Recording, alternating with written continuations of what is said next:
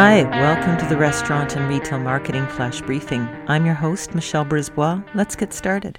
Restaurants who are concerned about increase in labor costs because they have to compete for employees and inflation, which is impacting raw materials and ingredients might be encouraged to hear of this new research, uh, as reported in Restaurant Dive today, that restaurant traffic is still strong despite elevated prices and the looming threat of rising COVID 19 cases.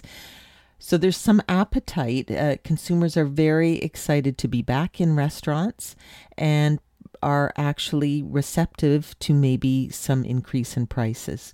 So if you're seeing that impact your business, try a few items on your menu, see how it goes. Now is the time to do it because we've had this break. There is this appetite to get back into restaurants. And so uh, you may find that there's a little bit of receptiveness there. So, New Panel Diary NPD Group reports that the quick service restaurant segment experienced a 15% gain in visits during the second quarter of 2021 compared to second quarter 2020. And it's just down 5% in second quarter, uh, so versus 2019.